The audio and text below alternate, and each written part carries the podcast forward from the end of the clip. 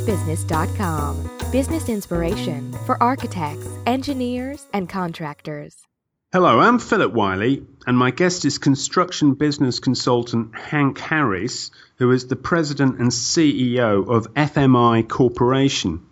Hank, please please tell us about your career background leading up to your current position with FMI Corporation. Well, thank you, Philip. Uh, glad to be with you, and uh, I appreciate the opportunity to to fill you in on that. It's my my background is pretty simple. I've been with FMI for 26 years. I've been CEO for about 10 of those years.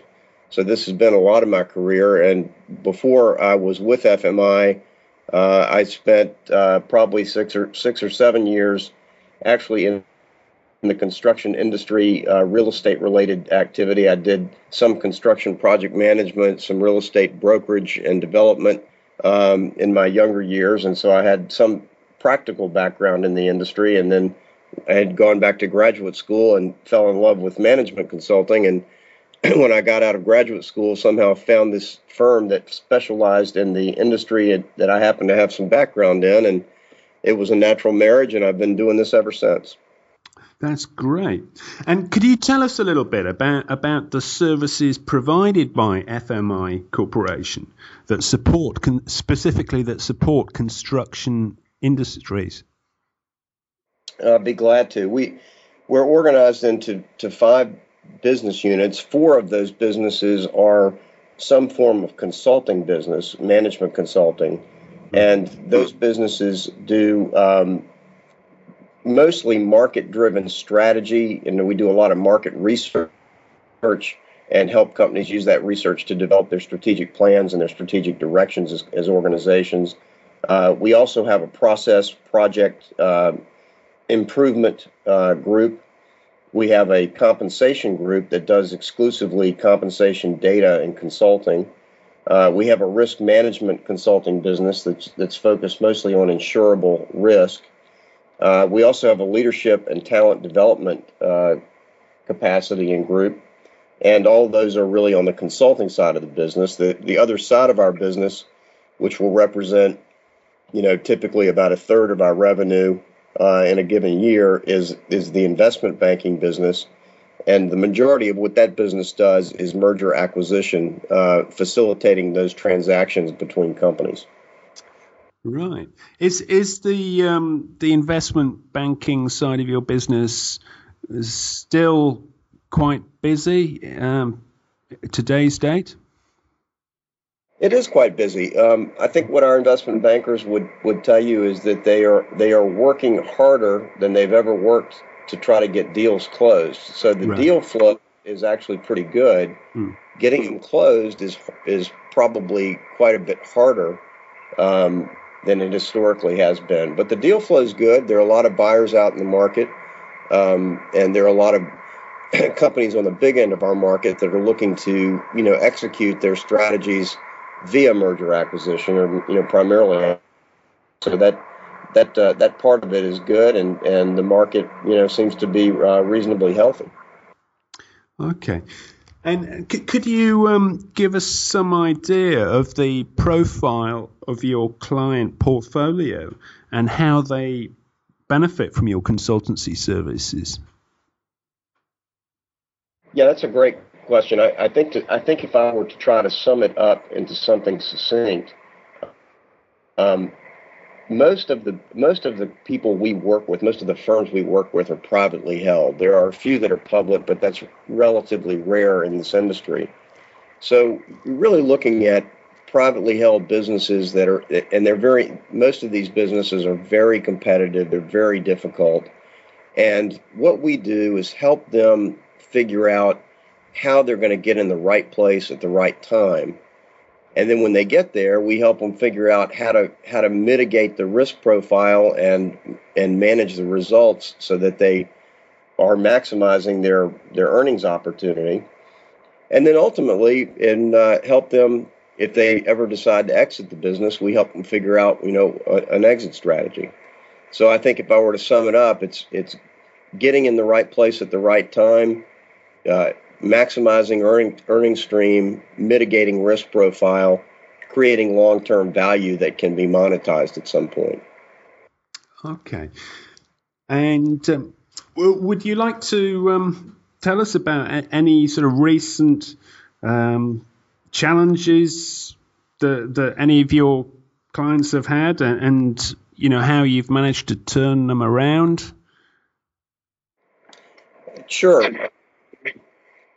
You know, I think there's some some interesting examples out there in the market right now that the um, the stress on the the industry, especially in the U.S., was pretty significant because in 2008 the industry basically took a dive down by about 35%. So, you know, the entire put in place construction volume in the United States dropped by that amount, and people just saw their volumes, you know, sort of decimated in many cases.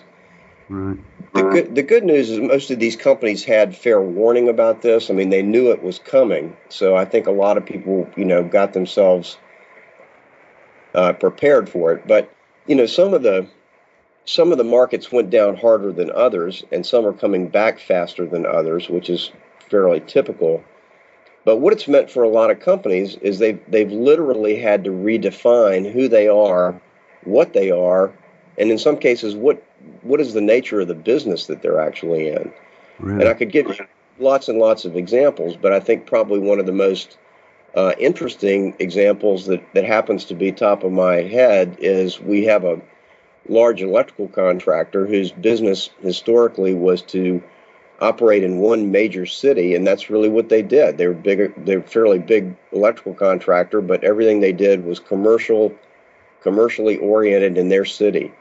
You know, fast forward to what they are today, they do almost you know, a minimum amount of their volume comes out of their city, and most of their volume is is national. They're they're working all over the country, and they're working really in transit electrical work as opposed to you know commercial buildings.